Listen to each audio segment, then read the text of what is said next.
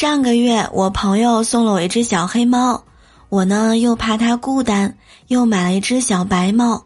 正好我小侄子啊要写一篇关于小动物的作文，我嫂子呢就带着我侄子来观察猫了。